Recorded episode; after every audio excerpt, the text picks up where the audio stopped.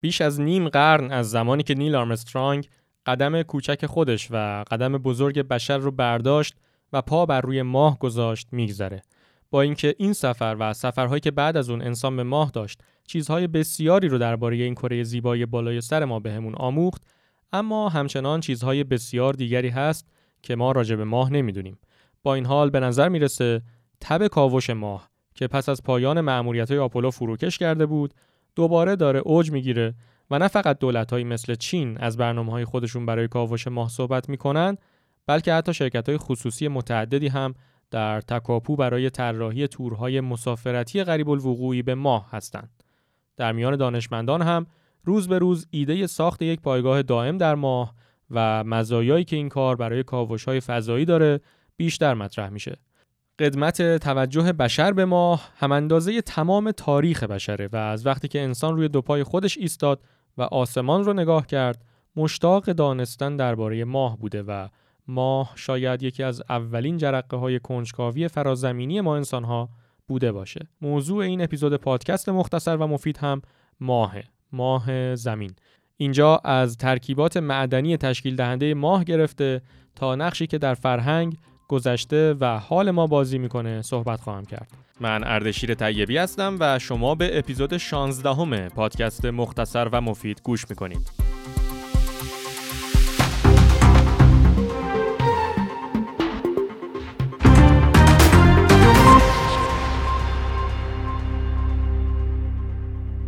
میشه تصور کرد اجداد نخستین ما وقتی به روی رنگ پریده کره‌ای که بالای سرشون توی آسمون در گردش بود نگاه می‌کردن چه حالی داشتن.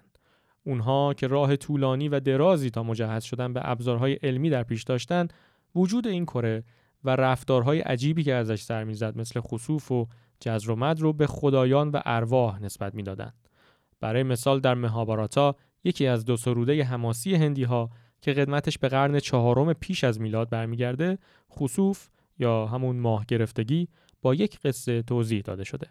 قصه از این قراره که روزی از روزها خدایان و شیاطین با هم توافق می‌کنند که روی ساختن اکسیری برای جاودانگی کار کنند. اما خدایان به شیاطین خیانت می‌کنند و اکسیر رو میدزدند و بر سر این جنگی شکل می‌گیره که به طبع اون راهو که یکی از شیاطین بوده موفق میشه وارد اردوگاه خدایان بشه تا اکسیر رو پس بگیره. اما خورشید و ماه به ویشنو که یکی از خدایان بوده هشدار میدن و او بیدار میشه و سر راهو رو از تنش جدا می‌کنه.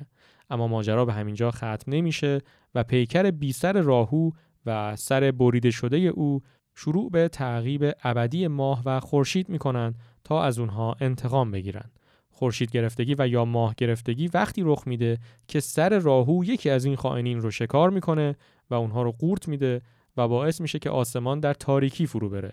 اما بعد از اینکه راهو ماه یا خورشید رو میبلعه چون فقط یک سر بریده شده است و بدنی نداره اونها می‌تونن از پایین گلوی او فرار کنن و دوباره این تعقیب و گریز از سر گرفته میشه. رد این قصه های اساتیری درباره ماه رو می‌تونید در فرهنگ های مختلفی پیدا کنید. اما از اینها که بگذریم میشه گفت اولین تلاش انسان برای فراتر رفتن از دنیای خرافات و توضیح آسمان ها به قرن ششم پیش از میلاد و در یونان باستان برمیگرده. جایی که ذکاوت و نبوغ انسانی داشت کم کم سیغل داده می‌شد. مهمترین کاری که یونانی ها کردند هم این بود که اولین انسان هایی بودند که جرأت کردند از ایده اینکه خدایان مشغول کنترل کیهان و آنچه که بر زمین میگذره هستند پا پیش بگذارن و فراتر بیان. اونها بانیان این تفکر بودند که جهان متشکل از اجرام مختلفیه که با قانونی واحد با هم در ارتباطن. در طول این مسیر متفکرین بسیار مهمی هم سر بلند کردند اما در بین همه اونها شاید بشه گفت فیساغورس جایگاه بسیار برجسته تری داره. او که در بین سالهای 570 تا 495 پیش از میلاد زندگی می‌کرد با مشاهده سایه‌ای که از زمین روی ماه میفته نتیجه گرفت که زمین کرویه. این استنباط قدم بسیار مهمی در گسترش درک ما از کیهان بود. بعد در قرن پنجم پیش از میلاد پارمنیدس کشف کرد که نور ماه از خودش نیست و در واقع بازتاب نور خورشیده. 200 سال بعد آریستارخوس موفق شد جای ما در منظومه شمسی رو تخمین بزنه و فاصله ماه تا زمین رو محاسبه کنه. او با کمک محاسبات هندسی موفق شد زمانی که طول می‌کشه تا ماه از سایه در بیاد رو حساب کنه و بعد بر این اساس تخمینی زد که تقریبا دقیق بود و بعد از او مدام توسط سایر اخترشناسان بهبود پیدا کرد. اما چراغی که یونانی ها با اکتشافاتشون روشن کرده بودند دیری نپایید. امپراتوری روم که سربلند کرد، خرافگری و قصه های اساتیری هم جای شمعی که یونانی ها روشن کرده بودند رو گرفت و این شمع نه فقط خاموش شد بلکه برای قرنهای طولانی هم خاموش موند.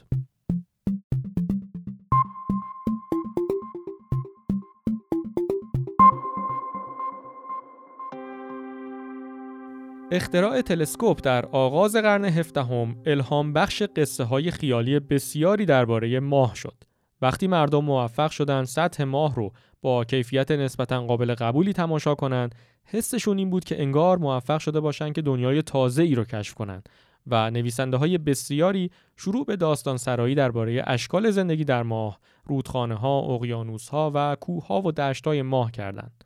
بعضی از این قصه ها به واقع شگفت انگیزند مثلا نویسنده و کشیش قرن هفدهمی اسقف فرانسیس گادوین داستانی نوشت به نام انسان در ماه. قصه راجب مردی بود به نام دومینگو گونسالس که به نسلی از قوها برخورد می‌کنه که می‌تونن تا ماه پرواز کنن و او رو به ماه می‌برن. او وقتی پاش به ماه می‌رسه دنیایی رو کشف می‌کنه که در اون گروهی از مسیحیان مشغول زندگی در بهشت هستند داستانهای فانتزی اما معقولتر دیگه هم اون سالها در مورد سفر به ماه نوشته شده. قصه هایی که قدری بیشتر شبیه آن چیزی بودند که فضانوردان آینده با اون خیال پردازی می‌کردند. به طور مثال در 1865 ژول ورن نویسنده فرانسوی کتاب از زمین تا ماه که در فارسی ما بیشتر به نام سفر به ماه میشناسیمش رو نوشت. در داستان سفر به ماه ژول ورن از فضانوردی صحبت می‌کنه که با کپسولی که از پایگاهی زمینی پرتاب شده به ماه می‌رسه.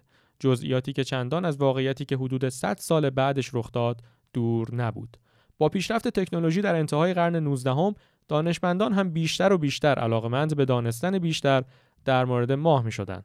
نویسندگان داستانهای علمی تخیلی هم به طبع اونها شروع به قصه پردازی های واقع تر نسبت به اینکه سفر به ماه چطور می‌تونه باشه و اونجا با چه چیزی مواجه خواهیم شد کردند.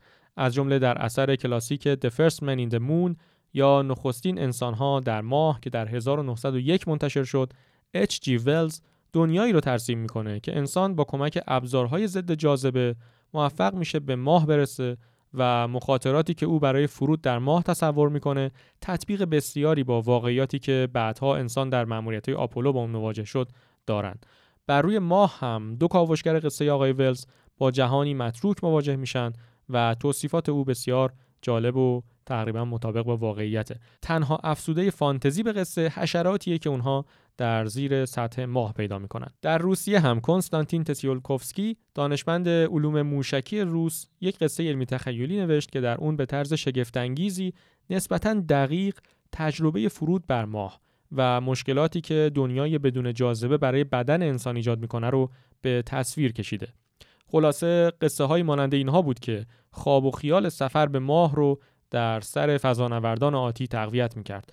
داستانهای علمی تخیلی بذری رو کاشتن که بعدها به قدمهای مهمی در تاریخ علم منجر شدند. جنگ جهانی دوم که تمام شد، آمریکا و شوروی تمام منابع موشکی که در طول جنگ گسترش داده بودند رو صرف اکتشافات فضایی کردند. اما این روزها بودند که موفق شدند خیلی سریع پیشتاز این نبرد تازه باشند. در 4 اکتبر 1957 شوروی موفق شد اولین ماهواره به نام اسپوتنیک رو وارد مدار زمین کنه. اسپوتنیک یک ماهواره کروی با آنتنهای بلند بود که سری تکرار شونده از بوق رو به زمین ارسال می‌کرد. با تمام سادگیش این یک دستاورد شگفتانگیز و لحظه تاریخی برای روزها و برای تمام بشر بود. و البته در نبردهای فضایی هم یک برتری ویژه برای شوروی به حساب می اومد. آنچنان که مجله تایم همون موقع نوشت روسها با این کارشون برای ایالات متحده شیشکی در کرده بودند. اما این تازه آغاز ماجرا بود. یک ماه بعد روسها دوباره جهان رو شگفت زده کردند. اونها موفق شدند سگی به نام لایکا رو با فضاپیمایی به آسمان بفرستند. آتش پایان ناپذیر و عجله روسها برای جا گذاشتن آمریکایی ها تمامی نداشت اما دردسرهایی هم گاهی براشون درست می‌کرد. از جمله در 6 دسامبر 1957 که تلاششون برای ارسال ماهواره دیگر و البته قدری پیچیده تری به مدار زمین ناکام موند و فقط یک متر از سطح زمین فراتر رفت و بعد منفجر شد. همزمان در صحن سازمان ملل روسها با کنایه های آمریکایی ها باید کنار می اومدن. آمریکایی ها با لحن تمسخر آمیزی به روسها پیشنهاد کمک دادند و اونها رو دولتی واپسگرا خطاب می‌کردند. البته واکنش آمریکایی ها صرفا در تحقیر کلامی باقی نموند و همزمان پرزیدنت کندی دستور یک برنامه بلند پروازانه فضایی برای رسیدن آمریکایی ها به ماه رو صادر کرد. به دنبال این فرمان در 25 می 1961 کندی از معمولیت های آپولو رونمایی کرد. عملیاتی که بیش از همه به انگیزه رقابت با شوروی طراحی شده بود و برای دو طرف این جنگ فضایی ماجرا در واقع نبردی ایدئولوژیک بین کاپیتالیسم و کمونیسم بود. آمریکایی‌ها فکر می‌کردند که رسیدنشون به ماه اثباتی بر این مدعاست که کاپیتالیسم در مقابل کمونیسم برتری داره. اینطور شد که آمریکا پول بزرگی رو روی پروژه آپولو گذاشت. به پول امروز اگر بخوایم حساب بکنیم یه چیزی بالغ بر 100 میلیارد دلار. اما همچنان این روزها بودند که مشغول فتح اولین ها بودند. اولین زن در فضا، اولین پیاده روی فضایی، اولین فضانوردانی که با لباس معمولی به جای لباسهای سنگین فضانوردی در داخل کابین فضاپیما قرار گرفتند. اما سرانجام بودجه عظیم آمریکایی ها کار خودش رو کرد. در 20 جولای 1960 نیل آرمسترانگ و باز آلدرین در مأموریت آپولو 11 پا به ماه گذاشتند و بعد صحیح و سالم به زمین برگشتند. اما واقعیت اینه که در تمام این مسیر طرفین از همدیگه بسیار میآموختند. فتح ماه دستاوردی بود که نه توسط کاپیتالیسم و کمونیسم بلکه توسط دانشمندانی از روسیه، آمریکا، فرانسه، آلمان و بسیاری از کشورهای دیگه به دست اومد و بیش از اون که پیروزی ایدئولوژیک باشه دستاوردی شگفتانگیز برای انسان بود. انسانی که قرنها با تماشا به ماه خیال پردازی می‌کرد حالا خاک اون رو لمس کرده بود.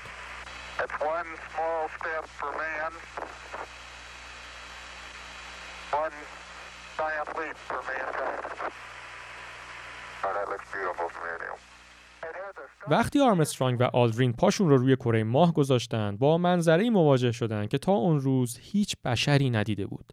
منظره بر روی ماه شبیه هیچ منظره بر روی زمین نبود. اون روز ماه کامل بود و نور خورشید پیش چشم این دو فضانورد رو روشن می‌کرد. همچنین چون ماه از زمین بسیار بسیار کوچکتره با چشم غیر مسلح هم میشه خمیدگی کره ماه رو در افق پیش رو و در فاصله تقریبا 2.5 کیلومتری تماشا کرد. یک نکته دیگه ای که آرمسترانگ و آلدرین متوجه شدن این بود که تخمین فاصله شون با اجرامی که روی سطح ماه می‌دیدن براشون مشکل بود چون ذهن ما اساسا فاصله رو بر اساس اندازه اشیایی که می‌شناسه تخمین می‌زنه اما عدم وجود هیچ چیز آشنایی که بشه اون رو ملاکی برای تعیین فاصله قرار داد چشم انداز اونها رو قریبتر هم می‌کرد همچنین آسمان هم شگفتانگیز بود. ما بر روی زمین عادت داریم وقتی که روز باشه آسمون بالای سرمون هم آبی باشه. اما چون ماه اتمسفر نداره سطح ماه در طول روز روشنه هرچند که آسمان تاریکه. اما شاید هیچ کدوم این تجربیاتی که اولین فرود بر روی ماه پیش چشم انسان گذاشت به اندازه تماشای کره زمین از ماه زیبا و یگانه نباشه. از دید ناظری که روی ماه قرار داره کره زمین 13 برابر بزرگتر از ماهی که ما از روی زمین می‌بینیم دیده میشه. همچنین حتی از اون فاصله نسبتا زیاد هم اقیانوس ها و قاره های روی کره زمین قابل تشخیص هستند و چون ماه اتمسفری نداره ستاره های آسمان و کهکشان راه شیری هم درخشانتر از زمین به نظر می‌رسند و همین زیبایی آسمان ماه رو صد چندان می‌کنه. البته آسمان ماه یک فرق دیگه هم با زمین داره و به دلیل عدم وجود اتمسفر و شکست نور روی ماه ستاره ها چشمک نمی‌زنن نه فقط نیل آرمسترانگ و بازالدرین بلکه تک تک فضانوردانی که بعد از اونها پا بر روی ماه گذاشتن از تجربه عرفانی که با تماشای کره زمین از روی ماه بهشون دست داده صحبت کردند. تماشای این به قول کارل سیگن لکه آبی کمرنگ از دور جایی که تمام حیات و تاریخ و جنگ ها و صلح ها و پیشرفت های ما در اون خلاصه شده به واقع هم باید تجربه عجیب و روحانی باشه. اما آرمسترانگ و آلدرین در اون روز یک همسفر دیگه هم داشتن که ما اسمش رو کمتر شنیدیم. مایکل کالینز خلبان فضاپیمای آپولو 11 بود و طبق پروتکل دستور داشت که داخل فضاپیما رو ترک نکنه و همونجا منتظر پایان کاوش بمونه. فقط یک لحظه تصور کنید تا ماه رفتید اما اجازه پیاده شدن و همراهی رفقا همکارانتون رو ندارید. اما برای کالینز همین تجربه به اندازه همکارانش شگفت‌انگیز و یگانه بود. البته برای اویی که تنها داخل اون ماژول نشسته بود قدری همه چیز تلختر به نظر می رسید آنچه که بیش از همه توجه کالینز رو به خودش جلب کرد سایه های بلندی بود که بر روی سطح ماه افتاده بود و همچنین تاریکی مطلق دهانه های آتش فشانی بر روی ماه به گفته او ماه آنقدرها هم که انتظارش رو داشته برای انسان جای خوشایندی به نظر نمی رسیده. آنچنان که ناگفته هم پیدا بود ملاقات با ماه بر روی انسانهایی که برای اولین بار پا بر روی سطحش میگذاشتند تجربه شخصی عمیق و قدرتمند بوده. اما این اقدام جسورانه اونها چه دستاوردی برای ما بر روی زمین داشته و چقدر درک ما از سطح ماه رو گسترش داده؟ در ادامه در این باره خواهید شنید. دو تا از سه سرنشین آپولو 11 که شانس قدم زدن بر روی ماه رو داشتن یعنی نیل آرمسترانگ و بازالدرین حدود 21 ساعت روی پستی و بلندی های ناحیه‌ای نزدیک به خط استوای ماه قدم زدند و نمونه برداری کردند. آنچه که اونها همراه خودشون به زمین آوردن پایان قرنها گمان زنی درباره این سوال بود که سطح ماه واقعا چه شکلیه پوسته ماه که این فضانوردان روش قدم زدن تشکیل شده از سنگهای آذرین آنورتوزیت و بازالت که هر دو بر روی زمین پیدا میشن سطح خاکی ماه که در اصطلاح علمی بهش رگولیت یا سنگ پوشه میگن مملو از خاکیه که از اون سنگ ها به مرور زمان آسیاب شده. کسانی که این سنگ پوشه رو روی زمین و از نزدیک دیدن میگن که بویی شبیه به باروت داره و بسیار شبیه به خاکستره. از غذا به صورت اتفاقی بخشی از گرد و غبار این سنگ پوشه ها وارد بینی یکی از دانشمندان شد و بدن او به شدت واکنشی آلرژیک نشون داد و چشماش قرمز شد و سرفه های شدیدی می‌کرد. چیزی که اسمش رو گذاشتند آلرژی قمری. قله های فراوانی هم برای کره ماه هست و بلندترینشون با ارتفاع 1938 متر حتی از اورست هم بلندتره. اما با شیبی حدود 3 درجه بالا رفتن از اون حتی در صورت وجود جاذبه هم نیاز به تجهیزات کوهنوردی خاصی نداره. گودترین جای ماه هم گودالیه به نام ماریا که کلمه لاتین و مترادف دریا در زبان فارسیه. علت این نامگذاری هم اینه که اخترشناسان نخستین وقتی بدون تجهیزات امروزی ماه رو تماشا می‌کردند تصور می‌کردند که اونجا احتمالا باید دریا باشه. اما در واقع دشتی مملو از سنگ بازالت که حاصل فوران آتشفشانهای باستانیه. همچنین آرمسترانگ و آلدرین گفتند که سطح ماه مملو از سوراخ‌هایی ناشی از برخورد سنگ‌های آسمانیه. اما نکته اینجاست که چون هیچ روند طبیعی مثل خوردگی خاک وجود نداره که سطح ماه رو تغییر بده هر آنچه که به سطح ماه در طول تاریخ برخورد کرده تقریبا مثل روز اولش همونجا هست. این برخوردها همچنان هم ادامه داره و ماه به طور مداوم هدف برخورد شهاب سنگ‌هایی با ابعاد مختلفه. این عملیات همچنین چیزهای زیادی درباره تاریخ ماه رو برای ما روشن کرد. از سنگهایی که با این مأموریت به زمین آورده شد دانشمندا تونستن به طرز دقیقی حساب کنند که هسته ماه در حدود 4 میلیارد و 530 میلیون سال پیش شکل گرفته و در ابتدا یک توده بزرگ از مواد مذاب ماگما یا آنچنان که ما در فارسی میگیم تفتال بوده. این توده مذاب به مرور زمان خنک و خنکتر شده و لایه های مختلفی از سنگ روی اون رو گرفتن درست مثل پیاز. همچنان در مرکز ماه یک توده کوچک از فلز آهن قرار داره که با یک لایه نازک از مواد مذاب پوشونده شده.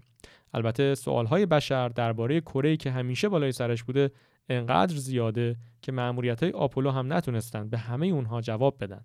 از جمله اینکه ما هنوز دقیق نمی‌دونیم که این ماه اصلا از کجا اومده. اما اگر مأموریت آپولو نبود همین قدری که الان می‌دونیم هم نمی‌دونستیم. در ادامه درباره آنچه که ما از منشأ ماه می‌دونیم صحبت خواهم کرد.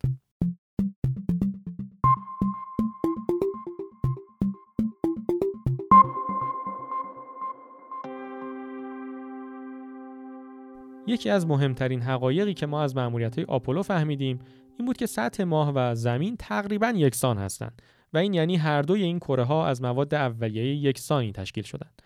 این نکته در واقع منشأ تئوریه که از اون زمان بر سر زبان دانشمندان افتاده و اسمش The Impact Model یا فرضیه برخورد بزرگه. در سال 1974 و اندکی پس از پایان برنامه آپولو دانشگاه کورنل میزبان کنفرانسی درباره قمرها بود در این کنفرانس دو اخترشناس به نامهای ویلیام هارتمن و دانالد دیویس مدل جدیدی از شکلگیری ماه رو مطرح کردند.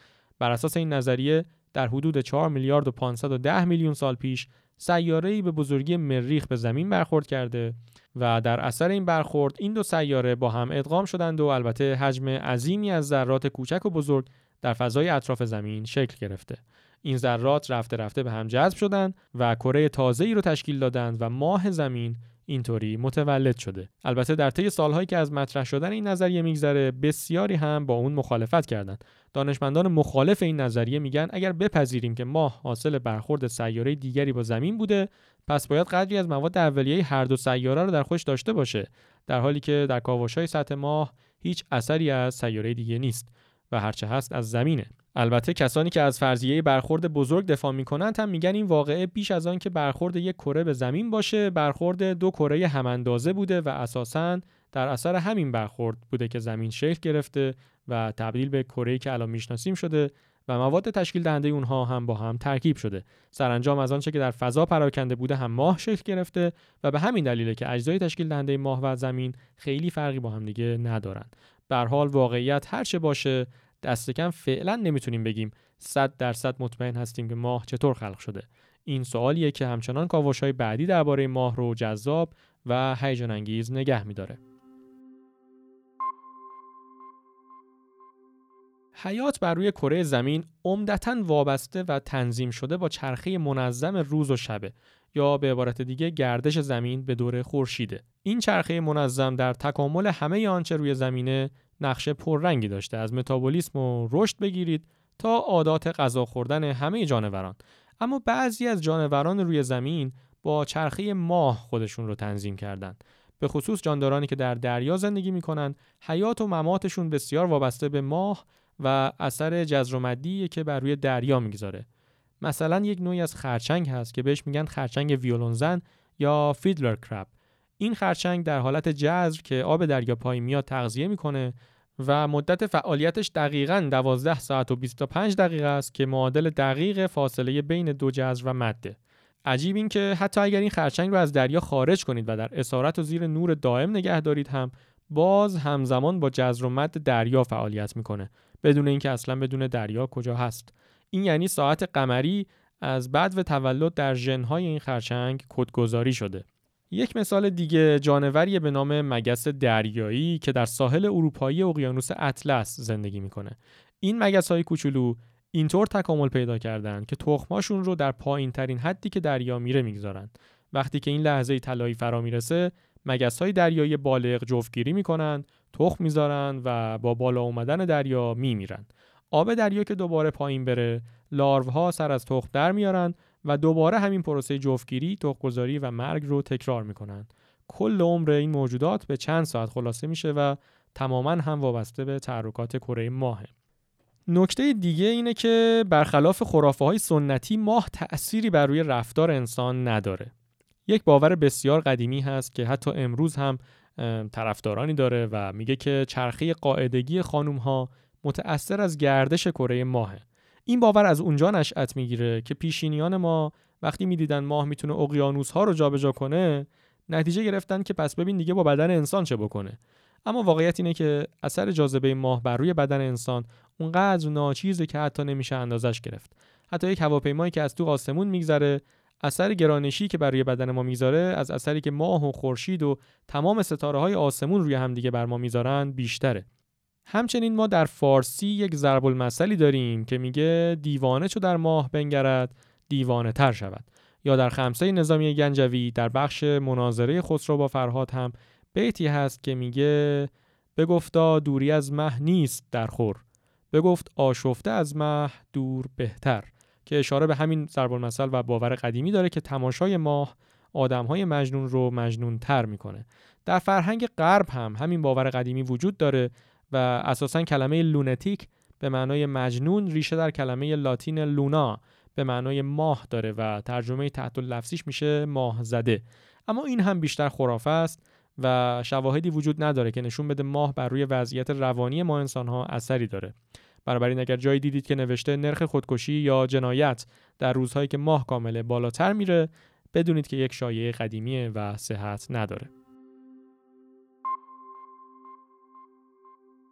در آغاز جنگ‌های فضایی شوروی و آمریکا هر دوی این کشورها هدف نهاییشون رو ساخت پایگاهی بر روی ماه در نظر گرفته بودند.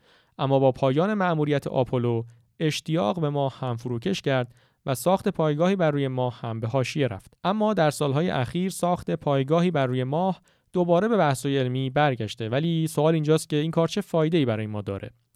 اول از همه این که ساخت پایگاهی بر روی ماه به خصوص برای اکتشافات علمی می‌تونه بسیار بسیار مفید باشه و شرایط ایدئالی رو برای اخترشناسان فراهم کنه. وجود اتمسفر و آلودگی های نوری بر روی زمین دقت تلسکوپ های ما رو پایین میاره اما آسمان ماه تاریک مطلقه و هیچ اتمسفری هم نداره و جون میده برای رصد اجرام آسمانی. تحقق این رویا درهای جدیدی رو به روی ما باز می‌کنه. اگر بتونیم تلسکوپ قدرتمندی رو روی سطح ماه بنشونیم قادر خواهیم بود رد پای زیستی رو بر روی اجرام بسیار بسیار دورتری دنبال کنیم. اخترشناسی رادیویی هم که در واقع رصد آسمان با توجه به موجهای رادیویی بر روی ماه بسیار ساده تر و مؤثرتره. بدون نویزهای اضافه‌ای که از رادیوهای زمینی و سایر وسایل تکنولوژیک داریم کیفیت امواج بر روی ماه بسیار بهتر میشه و بررسیشون رو راحت تر می‌کنه. همچنین از روی ماه ما زمین رو هم بهتر و از زاویه استثنایی می‌تونیم مطالعه کنیم. از روی ماه میشه تغییرات آب و هوایی و وضعیت اقیانوس‌ها و زیست دریایی رو با دقت ردیابی کرد. همچنین میشه اجرام سرگردان آسمانی که ممکنه خطری برای زمین باشن رو هم از روی ماه بهتر رصد کرد. به طور کلی اگر بشر قرار باشه فضا رو کاوش کنه داشتن پایگاهی بر روی ماه می‌تونه بسیار موثر باشه نویسنده منبع ما میگه شاید فرود دوباره بشر بر روی ماه به عمرش قد نده اما ساختن پایگاهی بر روی ماه می‌تونه این پروسه رو تسریع کنه پایگاهی بر روی ماه به ما چیزهای زیادی درباره سیستم امداد و نجات فضایی، تغذیه و تأمین انرژی فضانوردان یاد میده. همچنین با توجه به جاذبه کمتری که بر روی سطح ماه هست، پرتاب کاوشگر از سطح ماه هم می‌تونه خیلی ارزونتر از آنچه که از روی زمین هست باشه چون اونجا هم جاذبه کمتره و هم اتمسفری وجود نداره. کی می‌تونه حدس بزنه که یک پایگاه بر روی ماه چه درهای دیگه ای از علم و دانش رو به روی ما باز خواهد کرد؟ به نظر می‌رسه که به حال دیر یا زود جواب به این سوال رو خواهیم فهمید.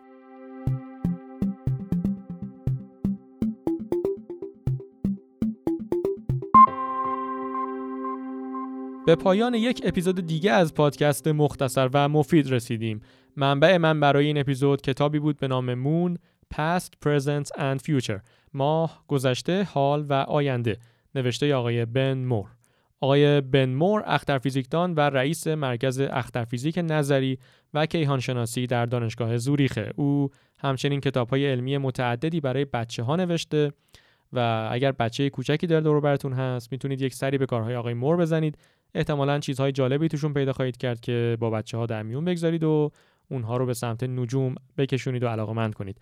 مختصر و مفید هر هفته یک شنبه ها به روز میشه و امیدوارم که اگر این اپیزود رو دوست داشتید دست کم به یک نفر از دوستانتون که فکر می‌کنید ممکنه این موضوع برای او هم جالب باشه معرفیش کنید. من اردشیر طیبی هستم و آنچه که میشنیدید اپیزود 16 همه پادکست مختصر و مفید بود.